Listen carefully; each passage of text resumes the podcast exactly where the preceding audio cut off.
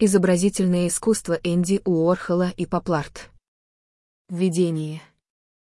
Это курс изобразительного искусства в три эпизодах, и эпизоды посвящены трем различным периодам и стилям художественного стиля. Речь идет о сюрреализме, кубизме и поп-арте.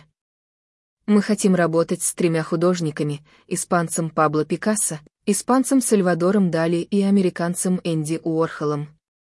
Поэтому мы переходим от художников, творивших искусство XVIII века, таких как Пикассо, к 20 веку с Дали и Уорхолом.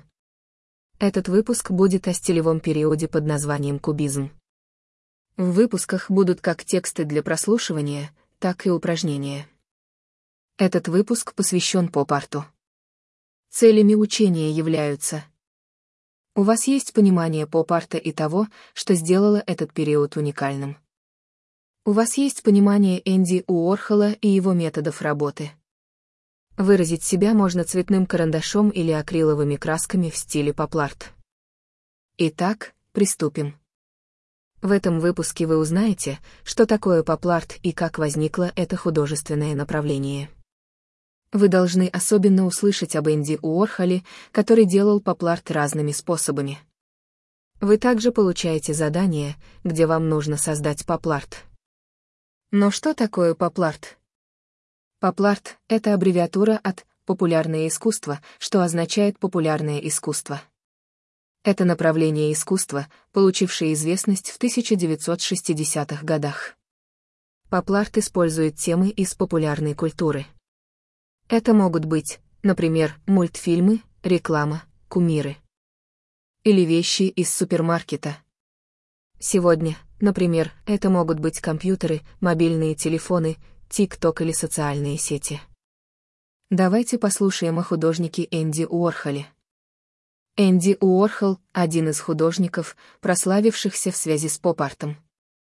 Он работал в сфере рекламы, но, несмотря на то, что хотел стать художником, реклама все равно находила его увлекательным занятием. Поэтому он начал рисовать американские товары, например, Кока-кола и коробки для супа от бренда Кэмпбелл. Он также сделал что-то, называемое шелкографией, с помощью которого вы можете сделать много отпечатков одного и того же произведения искусства. Он хотел создать массовое производство искусства и показать, что искусство предназначено для всех.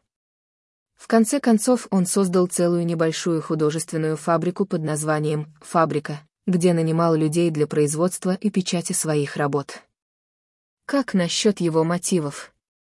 Мотивы часто вращались вокруг США и американской культуры, например, долларовая купюра, продукты питания или женская обувь. В поп-арте часто используются сильные цвета и многочисленные повторения мотивов в одной и той же картине. Он также стал очень популярным. О его работе с актрисой и моделью Мэрилин Монро. Он также сделал гравюру на шелке с изображением королевы Дании Маргреты II. Были и другие художники поп-арта, например. Американец Рой Лихтенштейн, работавший с мультфильмами большого формата. Теперь нам нужно решить задачу. Теперь мы должны сделать нашу собственную поп-арт-работу. Мы должны найти вдохновение в настоящем, найти хороший мотив. Так что мотив должен быть повседневной вещью, то есть чем-то, чем вы пользуетесь каждый день. Он может, например, будь то электрическая зубная щетка, мобильный телефон, наушники или, может быть, обувь, которая очень популярна. После того, как вы выбрали мотив, вам нужно найти больше вдохновения для этого. Задача состоит в том, чтобы использовать выбранный предмет повседневного обихода 3-4 раза в одной и той же работе, а цвета необходимо использовать в качестве вариации. Для наброска можно использовать карандаш и бумагу, а в качестве готовой работы плотную бумагу и цветной карандаш. Вы также можете использовать холст, акриловую краску и слэш или маркер для рисования. Вот идея, как вы можете легко начать. 1. Нарисуйте несколько эскизов выбранного вами повседневного предмета. 2. Выберите бумагу и цветной карандаш или выберите холст и акриловую краску. 3. Сделайте 3 или 4 квадрата на бумаге или холсте, каждый разного цвета. Если это акриловая краска, вы можете закрасить весь фон, но если это цветной карандаш, вы можете подождать, пока не закрасите фон. 4. Нарисуйте три или четыре одинаковых мотива и раскрасьте их разными цветами. 5. Вы можете сделать тонкую черную линию вокруг всех мотивов, чтобы сделать их более мультяшными. Когда вы закончите, у вас будет собственная работа в стиле попларт, где есть и повседневные вещи, и красивые цвета, и повторения.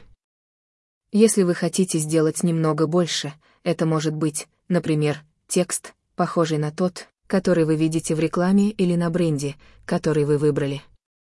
Получайте удовольствие от своих собственных работ в стиле попларт.